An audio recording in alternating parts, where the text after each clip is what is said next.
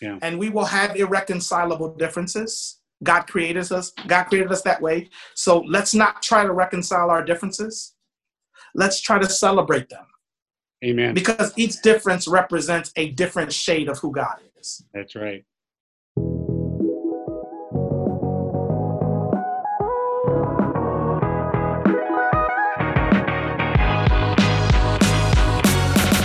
Hello, everyone. My name is Brian Klein, and I'm excited to share with you this week a three part podcast series from Kearney to the World, Chicago.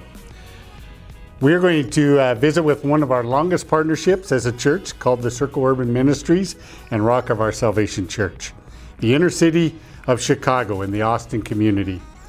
For our, we've been partnered with them for 35 plus years, and many of you have supported, prayed, gone on a week trip, and maybe even just heard about this for the first time. We're inviting you to hear the heart of these men, James Borshade and Pastor Robert uh, Stevenson.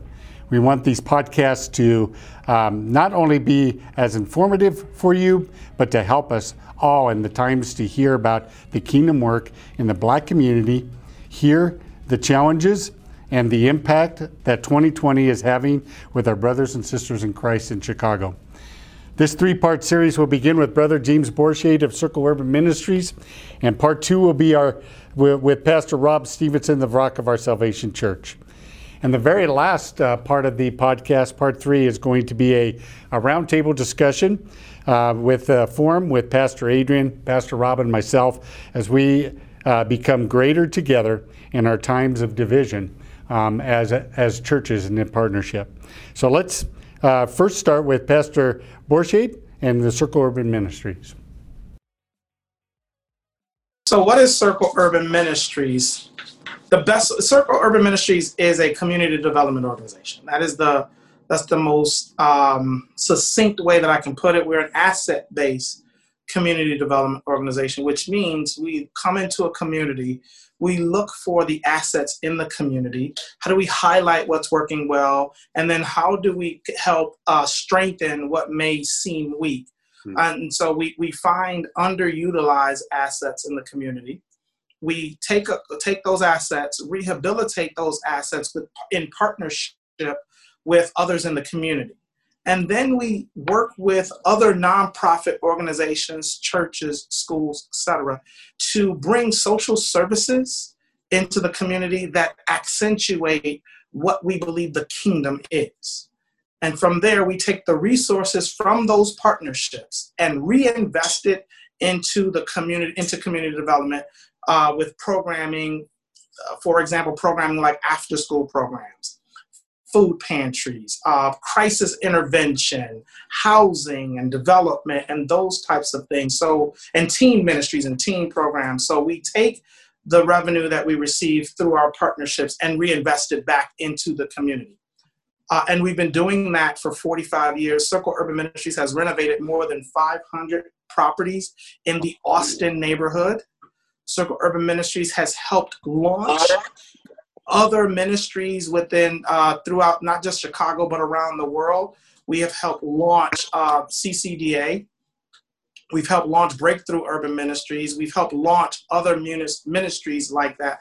Many ministries has taken the Circle Urban model mm. and gone ahead and use that model to launch other to launch other ministries. So I'll pause here for thoughts or questions. Yeah, that's that's great, uh, um, brother brother James. So was it Glen Kehrein was the founder of Circle Urban? Is that correct? Yes, Glenn was the founder of Circle Urban Ministries, 1974. Uh, imagine a young white brother who would, would, probably at the time identify as a hippie coming into a, a, predominantly black community with 19 of his friends and saying, look, we're going to move into the community. We want to help. Um, so in in the original group that came into the into the Austin community, you had a doctor, you had a lawyer, you had an educator, you had healthcare provider, and that launched the staple of the the pillars that are Circle Urban Ministries today. So you'll see to to identify a Circle Urban Ministry style um, intervention, you'll see a parachurch or a, a ministry like Circle You'll see the a, a church where on our campus you'll have Rock of Our Salvation. Mm-hmm. You'll see a school, an education arm, which is Catalyst Circle Rock. You'll see a healthcare facility, which is PCC Wellness uh, currently, and you'll see a either a law firm or something of that nature here, which we had Chicago Legal Clinic on the campus for 30 plus years. We also have ancillary ministries, cluster tutoring, women of self love, uh, Young Life, InterVarsity Christian Fellowship, and things like that. So we're a partner-based organization. That's awesome. That's awesome. You know, I'm, I'm reading a, a, little statement on page 41 of the book, uh, Breaking Down the Walls, that uh, uh, Glen Kehrein said is his, as part of the problem, I could no longer dismiss the predicament of the black community as someone else's responsibility. Uh-huh. And, and then that's when he came in. He says, I came close to reaching a conclusion that either my faith made sense and would help me live out a faith driven ethic that dealt with things like injustice, poverty, and racism, or it was, as my cousin cl- concluded, just a joke. But there was no burning bush to guide me. I didn't know what to do. I began a journey searching for the way. And then that's where he ended up in Austin community and God uh, did a work there.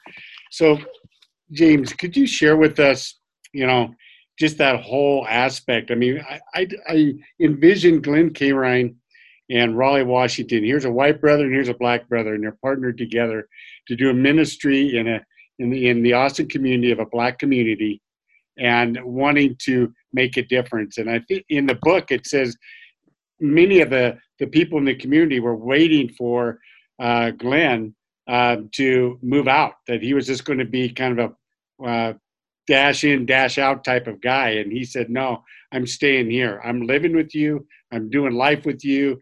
I'm I'm breaking the the uh, the barrier of, of what that is because I want to learn from um, my brothers and sisters in the black community. So share with us a little bit of how you know, this has been an interesting year, 2020. We've had COVID, and and then we've had the racial tension that has surfaced throughout this year, and really been consuming us all in in so many different ways. Can you share with us a little bit about how you know the COVID and then the racial uh, tension and and all of that? Um, how has that affected your ministry at Circle Urban? What what has that how's that affected the whole ministry overall? What's happening in your community? What we can learn here in small city nebraska kearney nebraska and know how to care for you and love on you guys and walk with you in this. So covid i'll start with covid.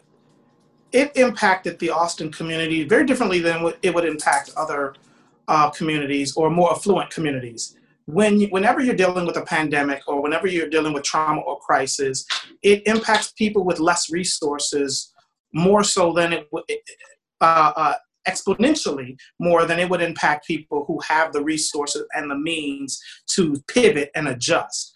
Mm. For example, um, I live in a I live in Bolingbrook, Illinois, where the school systems first day of school they get tablets and laptops sent home with them. But when COVID hit in our Austin community, where we work and minister every day, you, you had to scramble to find electronics and, and, and technology to help pivot in the direction that more affluent communities live in on, on an ongoing basis. So what COVID did was it put a spotlight on the disenfranchised. It put a spotlight on the systemic racism. It put a spotlight on the, the, the underfunded school systems. It put a spotlight on things that should have been done decades or mm. dare I say centuries ago. And so it it shining that spotlight, organizations like Circle Urban Ministries, Rock Church, Catalyst School, we then have to dig deep, reach into our pockets, reach into our hearts, and and get in where we fit in, help where we can, serve where we can. That is difficult because, you know, we live out the. I, I hate looking at it as a race issue. I think it, I, I look at it as a believer versus a non believer's issue. Right. And just because you confess Christ doesn't make you a believer. Hmm. Because a believer, in my opinion, is one who hears what he says, sees what he says, and does what he says. And so we have a this is a believer versus a non believer's issue. And if you are a believer, then you try to help where you can, and that's what that's what we're trying to do, and that's where COVID has sort of it's it's it's shined a spotlight. And what, what it's caused us to do as a ministry is caused us to close our doors to protect those who may not protect themselves. Mm-hmm. It's caused us to to because we have an older population and so we have to be extremely careful when it comes to when it comes to what we're trying to do on the campus. We have to be we have to be extremely careful. And so it's called us to close our doors to protect those who are in who are within our ministry. And we have uh, no less than a thousand people that come to our campus on a daily on a weekly basis. Our healthcare facility by itself serves 10,000 a year. Our school has 520 students. Our church has about 100 to 150 people. So we got about a thousand people a week that come across our campus. The after school program serves 100. The food pantry serves over 400 people each week. So we have to sh- we have to shut down. The only thing that we kept open open was our food pantry and our crisis intervention to help those. And we gave out masks we, so we had to pivot and give out masks. We had to give out food. We had to give out hand sanitizer, things that you could walk into the store and just go pick up. Because if you remember, as soon as COVID hit, everybody nothing was on the shelves anymore. Right, right. Now it also highlighted the food desert, the food disparity that's in and that's in less affluent communities.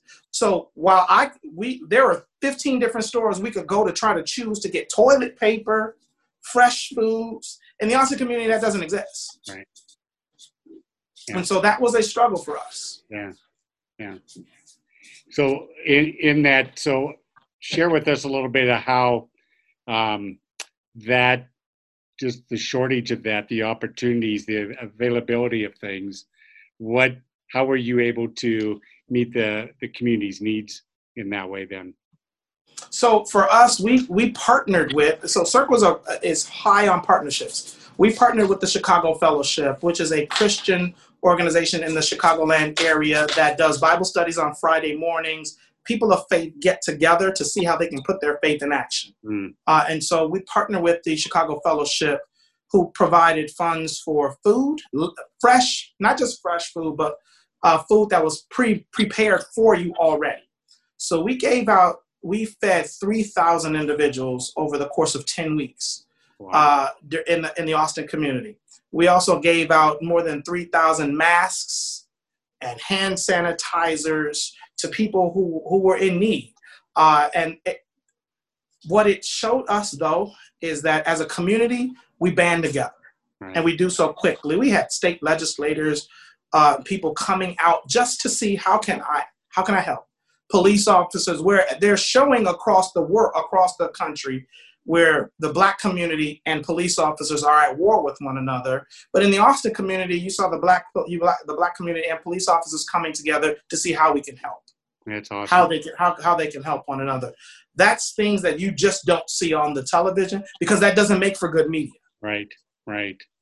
And and i would i would say uh, james that that's because there's been a long-standing shining light coming forth through Circle Urban. Been there in the community. You fought through some pretty tough times. Um, the community knows that you're there to love them, care for them, and uh, that that's a testament to what you guys are doing. That the Amen. community can do that.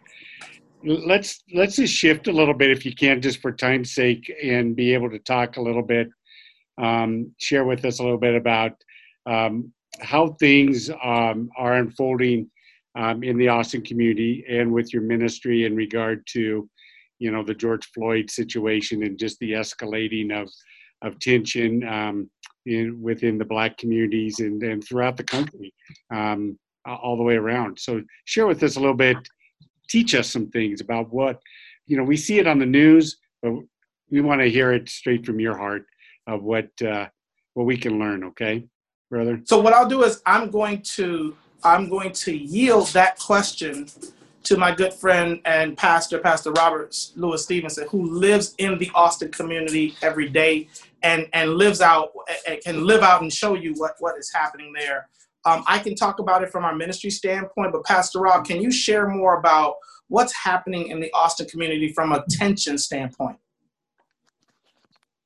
So, in terms of the day to day tension, so what has happened is the unrest mm-hmm. in our in our city. Period. Okay, and then when you have the unrest, you have the looting, you have the breaking in, the rioting, and what has happened with that, they have the lawlessness of that. They have focused on specific stores that they can use for themselves, you know, tennis shoes, clothing line, you know, you you, you got your hair products. Um, in these stores that they came and looted was owners of folks who don't even live in the community at all. In mm-hmm. fact, those stores, there were a lot of those stores, when you walked in there, they had bulletproof glass. All they actually had it set up as though they were in a pandemic before the pandemic even happened. Wow. Really, I, I, I'm serious. Like, you got this thing set up in this this community like this, and you don't feel the community don't even feel, you know, that they, you know, that's offensive to me. First of all, that's mm-hmm. very offensive. I can't spend my money in a place where you got bulletproof glass up there, right? None of them look like me at all. None mm-hmm. of the owners look, it just don't work. It just hadn't happened that way. And so now you have these stores are now, of course, and I can understand why they boarded up now and, and they have not came back to the community, which I totally understand that. Uh, but those who have were able to get back on their feet, they still have it boarded up, but they have a sign says we are open for service. But you can't see in, you can't see in there, and they can't see out. Wow! And so it's an eyesore. It, yeah. It's really an eyesore. It's like a desert, man.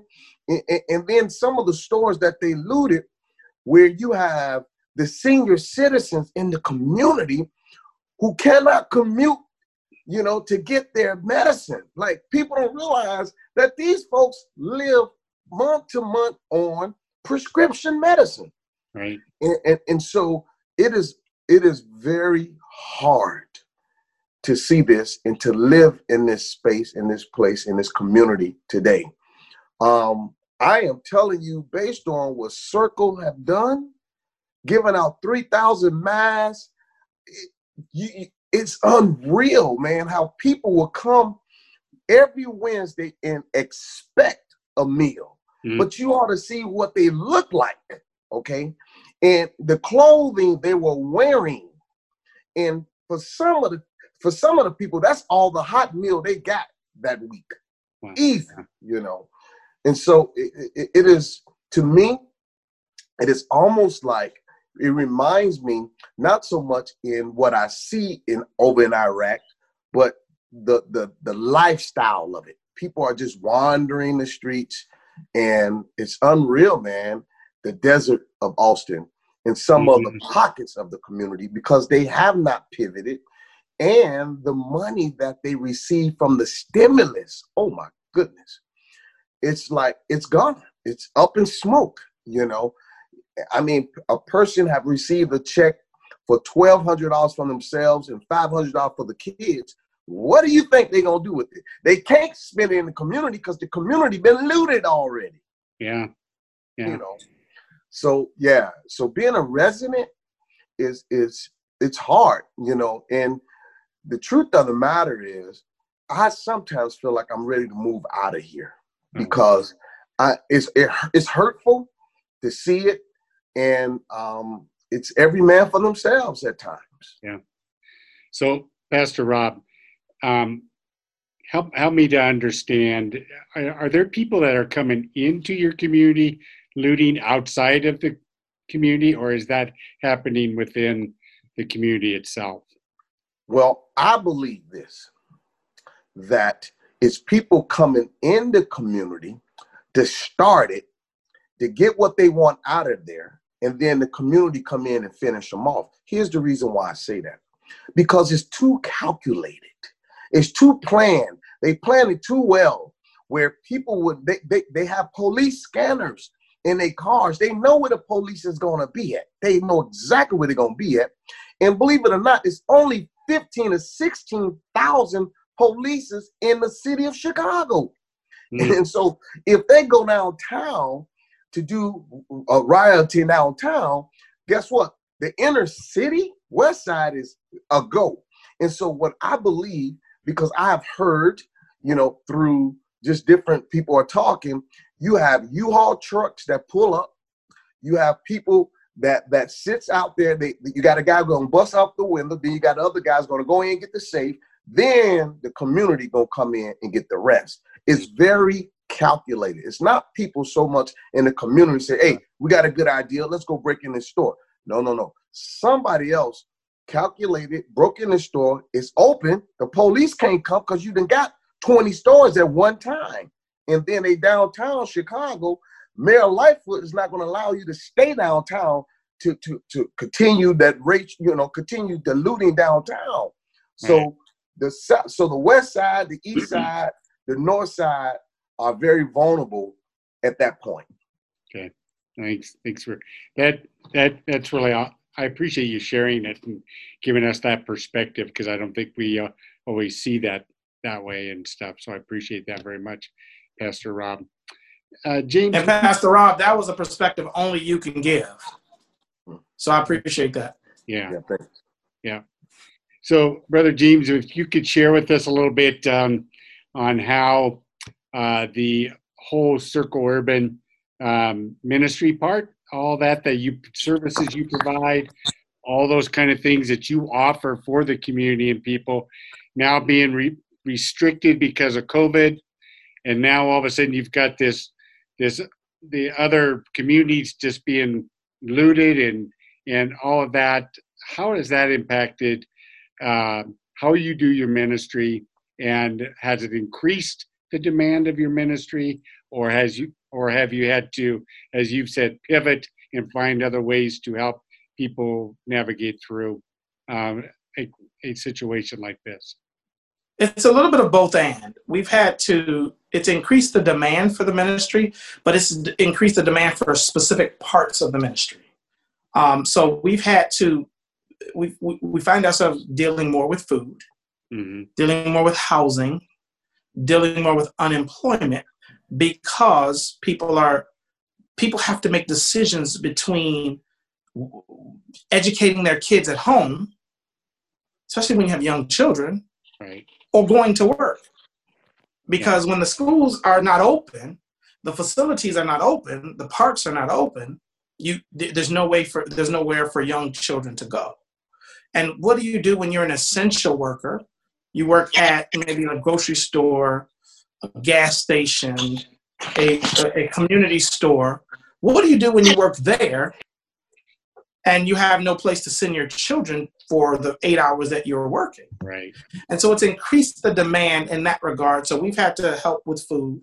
We've had to help with shelter. We've had to help with unemployment. We've had to help people get their lives in order. So our crisis intervention is working nonstop.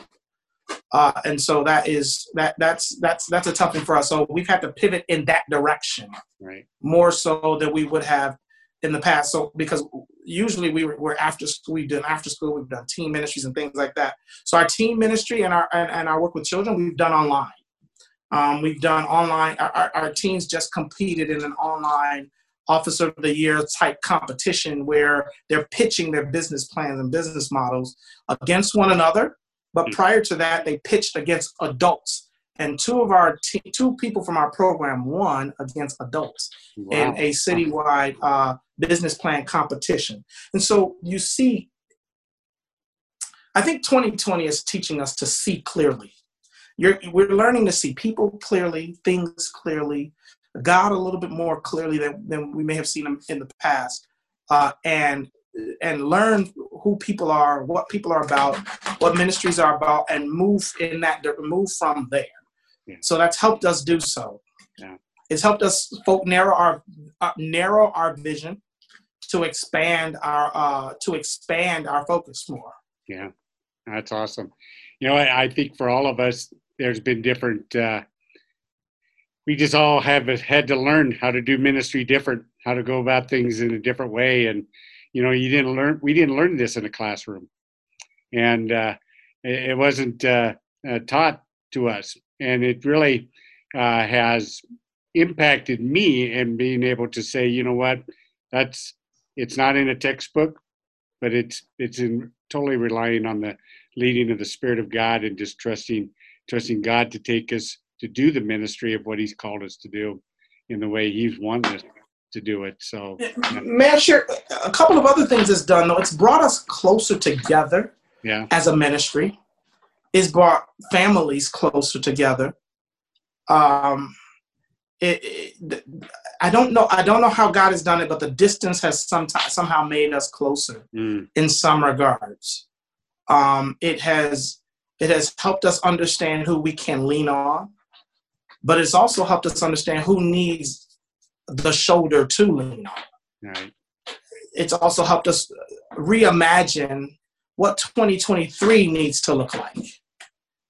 Yeah. What 2021 needs to look like. It's helped us reimagine how we as an organization at Circle do worship together. It's just helped us reimagine all kinds of things. Yeah. Yeah. Yeah. Well, um, you know, James, if you could just share um, with our brothers and sisters here in Nebraska, um, here in Kearney, we've loved having you guys here, watching you ride four wheelers, all that stuff out in the uh, out in the out in the dirt roads, all those kind of things.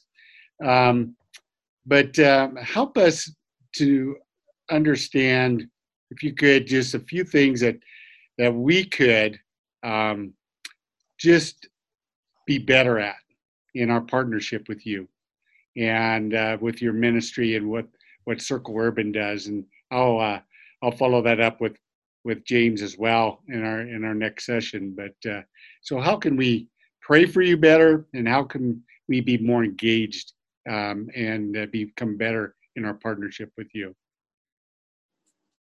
So for us here at Circle, partnership is built on relationship uh, and uh, continuing to check on one another, continuing to uh, support one another uh, from a friendship standpoint, um, from a familial standpoint as well. Um, I don't. I don't necessarily do fundraising. I do friend raising, and funds come right. from that. Um, and so, being, I think, and I'm not saying you all aren't good at this, so let me make sure I say this clearly. But what I try to tell all of my partners that we are focused on in a circle is authentic love, mm-hmm. just genuine love at its core. Um, when I hurt, you hurt. When you hurt, I hurt. Uh, if something goes wrong, if something's happening in your family, it's happening in my family. So just love at its core. Right that is that is that that is where that is where we are that that is what we are most looking for because here's the other thing to note we at circle we don't come in a we don't we don't come from a position of we want to take or receive and not give. We believe that we have just as much to give as we have to receive. And so understanding what that what that might be in our in our in our very own way. Um, you all know me. I don't sell poor children. Um, I, you you will never see me put on camera or video people that we work with or help um, because I, I, was once a person who needed help. And so, re- understanding also what one of the things that will benefit us is understanding also that the media has a larger game, mm. and we're all a part of it. Yeah. And so not everything we hear about you is true, and not everything you hear about us is true. That's right. Yeah. Yeah. And we will have irreconcilable differences. God created us, God created us that way. So let's not try to reconcile our differences. Let's try to celebrate them. Amen. Because each difference represents a different shade of who God is. That's right. That's right. Man, that's a that's a great way to end it, brother. I appreciate your time. And uh, thank thank you so much. Looking forward to moving forward with you and and uh, and Pastor Rob and the Circle Urban Ministries and Rock of Our Salvation Church and and just doing uh, just growing in our relationship with you guys. I hope you enjoyed the conversation with Brother James of the Circle Urban Ministries. One of the things that I uh, really got out of that conversation with Brother James was what he said hey, you know what? Let's not always reconcile these differences, let's celebrate the differences. Differences represent the different shade of who God is. What a powerful and insightful conversation that was with uh, James Borshade. Our next podcast will be a conversation with Pastor Rob Stevenson of the Rock of Our Salvation Church. And I'm telling you, you're going to look forward to listening to this conversation with Pastor Rob. So look forward to uh, uh, visiting with you and hearing uh, about Pastor Rob and the Rock of Our Salvation.